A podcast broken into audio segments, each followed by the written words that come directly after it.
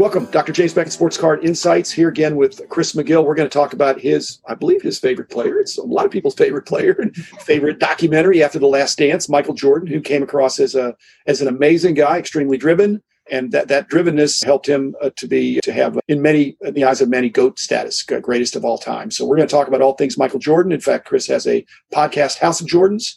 But I have sponsors I like to thank each episode Beckett Media, Beckett Grading, Beckett Authentication, Burbank Sports Cards, COMC.com, Mike Stadium Sports Cards, Heritage Auctions, Huggins and Scott Auctions, Topps, Panini, and Upper Deck. And I would say that all the sponsors have a strong Michael Jordan connection, that they've all benefited from Michael Jordan's excellence. But let's just say Upper Deck has benefited quite a bit more than the others. And in fact, much to Panini's chagrin, with, but, uh, and back in the day, Michael was in uh, everybody's products, but he had a special relationship with Upper Deck. So, and he's had a special relationship.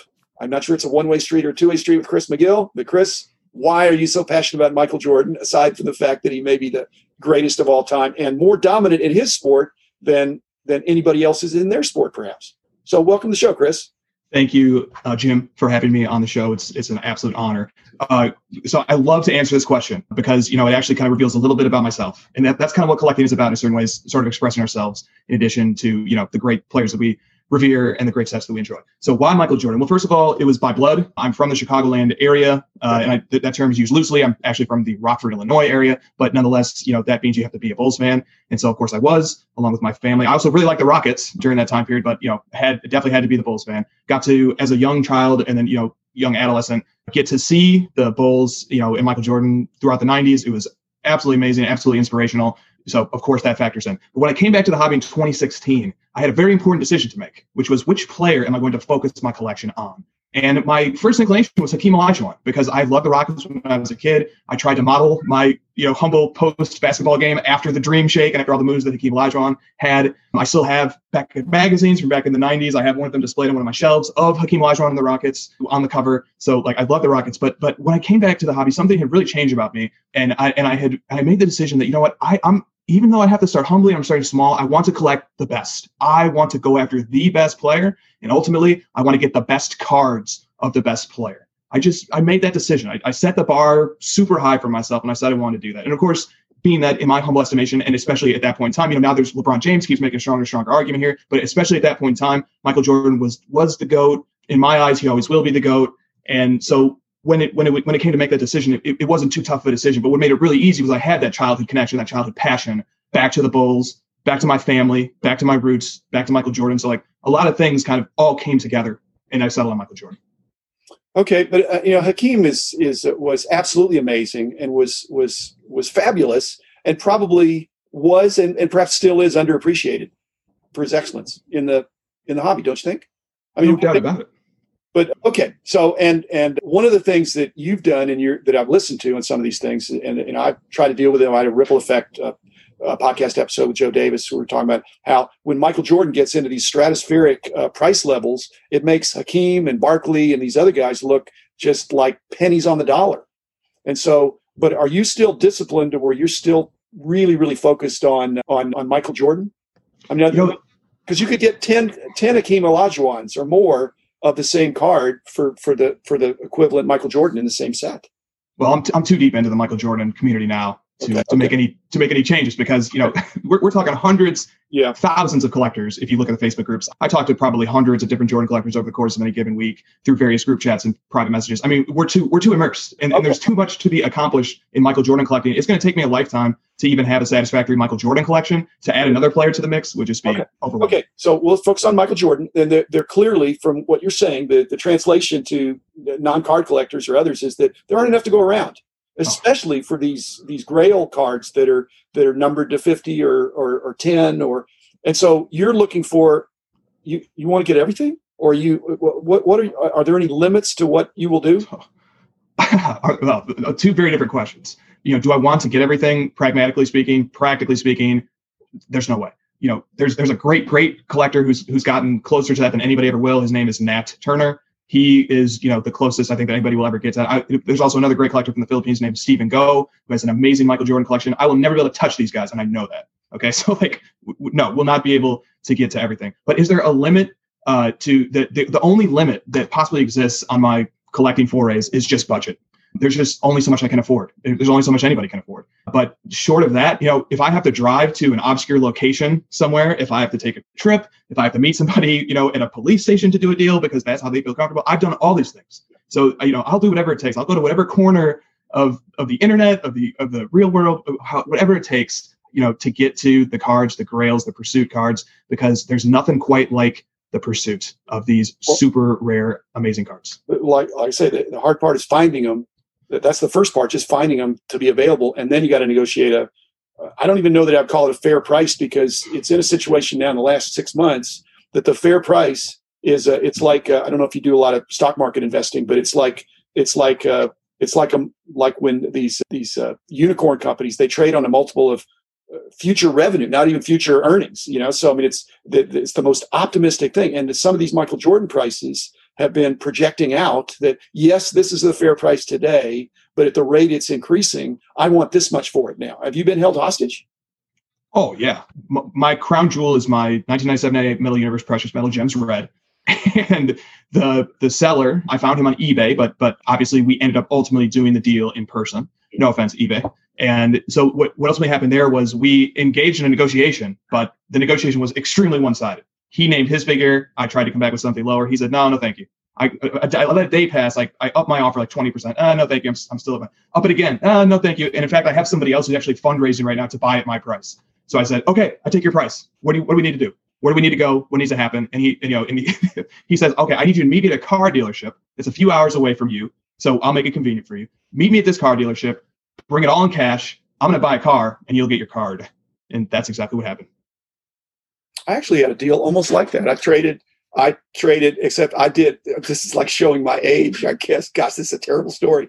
I actually flew to New York with uh, a couple satchels of cards that I then traded for traveler's checks, and then flew back and bought a very nice car.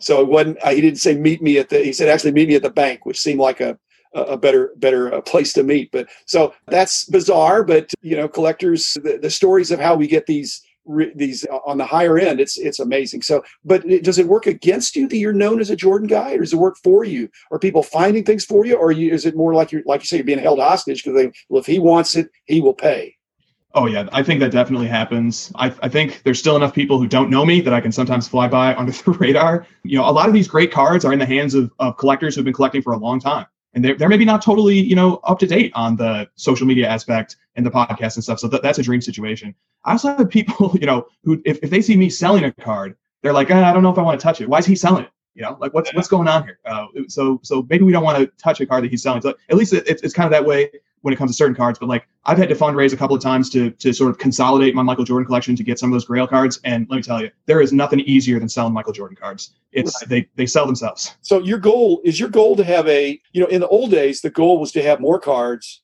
bigger collection. Is your goal the opposite? To have it a is. smaller, more elite collection that yes. you can more easily show off on social media. I mean, if you've got five thousand different Michael Jordan cards, there's going to be Zoom fatigue or Facebook fatigue of trying to see the the the the, the ones that are and again none of them are junk anymore we found out that if you've got the the the, the most plentiful jordan card in the world which i'm not sure what it is but i and it, will hurt somebody's feelings if i say what it is but if you get a grade and it gets a high grade it's all of a sudden saleable even though it's there there are a, a million of some of the of the jordan cards were produced Oh, well, yeah, and you absolutely put your finger on the right factor, which is social media. Social media has brought the extroverted personality type to the forefront of the hobby.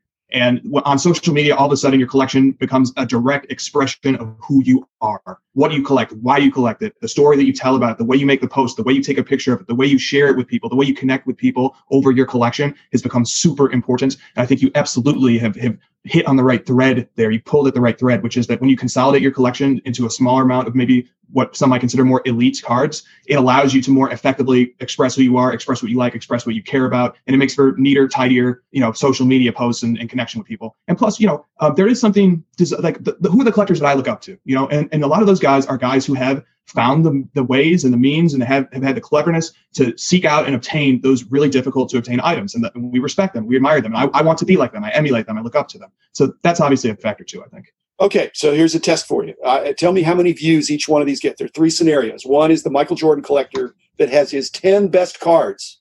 And he's going to show them on a YouTube video that's a, a few minutes discussing how he got them and the top 10 Michael Jordan cards. They're the top 10. Okay. The next one has not the top 10, but the next 90 of really, really tough cards. And you know that there's a lot more than 10 tough Michael Jordan cards that are ultra tough. So another 90, but not the top 10, the next 90. And then there's a third YouTube video that goes through exhaustively all the rest of the Jordans. And maybe it takes hours to go through, but it's it's it's like a break. You're showing that this this box of a monster a monster box full of Jordans. What what's good? I mean, I know what you're going to say. You know, how many more hits or or listens or views is the top 10 going to get? Is it going to be exponentially more?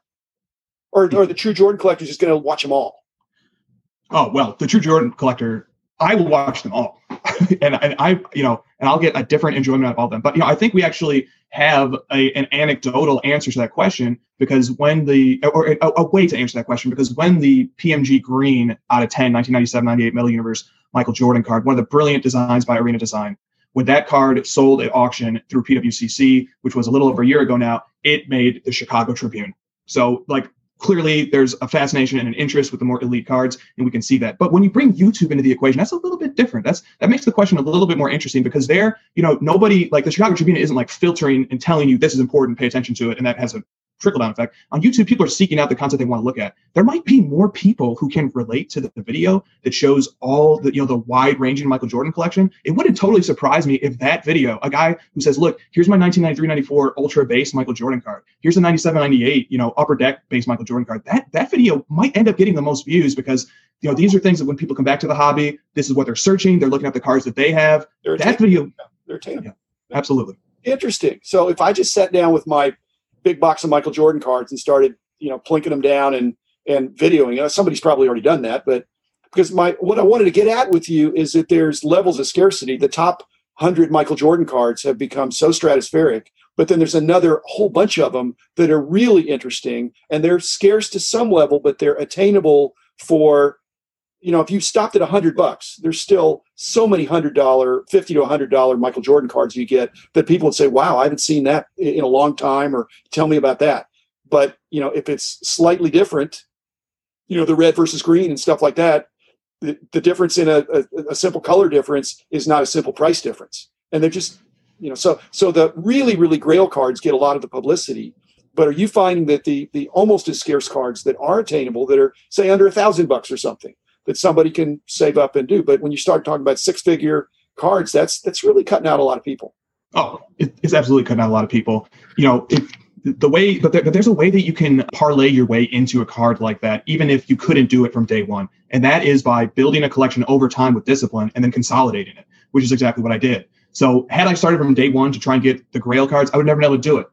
But because I built the Michael Jordan collection piecemeal, month after month, year after year, that enabled me and gave me enough uh, equity in my collection that I was able to trade in effectively trade in that equity by selling stuff that I had that appreciated in value. I was able to sell it and then take that lump sum and buy a big card. So even cards that seem unattainable, if you sort of have a collector discipline to see a few years down the line to see the potential, you can actually trade on that equity. And like you said, because the grails are less attainable, sometimes they don't see the same appreciation percentage. So you can build a collection that can appreciate at a faster rate. You can cash it in and go get one of those grails that hasn't appreciated at the same rate.